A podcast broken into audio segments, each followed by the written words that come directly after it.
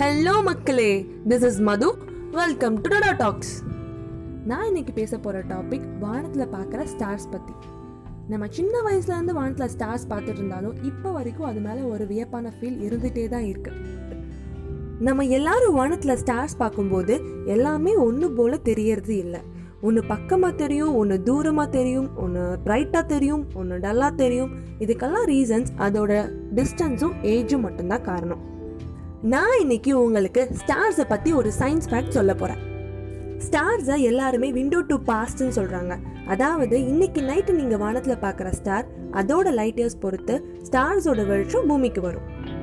For example இன்னைக்கு night நம்ம வானத்தில் பார்க்குற ஸ்டார் எயிட் லைட் இயர்ஸ் தள்ளி இருந்துச்சுன்னா அதோட வெளிச்சம் பூமிக்கு எட்டு வருஷம் கழிச்சு தான் வரும்.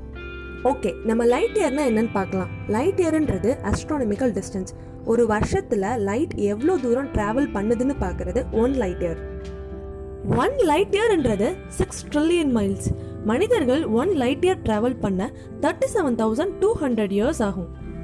அடுத்து நிலாக்கும் பூமிக்கும் உள்ள தூரம் three lakh eighty four thousand four hundred kilometre one light second நிலாவோட வெளிச்சம் பூமிக்கு வரத்துக்கு ஒரு செகண்ட் எடுத்துக்கும்.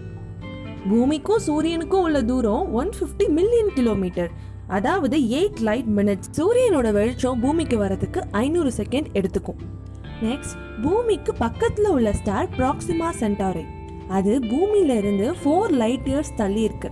அதோட வெளிச்சம் பூமிக்கு வரதுக்கு நாலு வருஷம் ஆகும். ஒருவேளை இன்னைக்கு நைட்டு நீங்க வானத்துல ப்ராக்சிமா சென்டாரி ஸ்டார் பார்த்தீங்கன்னா அது நாலு வருஷத்துக்கு முன்னாடி எப்படி ஒளி வீசுச்சோ அது இன்னைக்கு உங்க கண்ணுக்கு தெரியுது. அவ்வளோதான் மக்களே நான் இன்னைக்கு சொல்ல வந்த science fact thank you everyone supporter stay with us